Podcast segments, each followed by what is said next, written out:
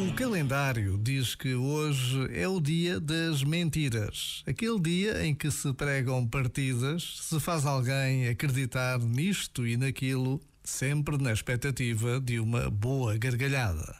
E ainda bem que assim é. Poder rir e sorrir é sinal de vida, de alegria e de esperança. Precisamos desta alegria e desta esperança precisamos de acreditar que o mundo vai ser capaz de responder ao desafio da paz. Por vezes, basta a pausa de um minuto para termos a certeza de que a paz é o maior bem que a humanidade pode alcançar.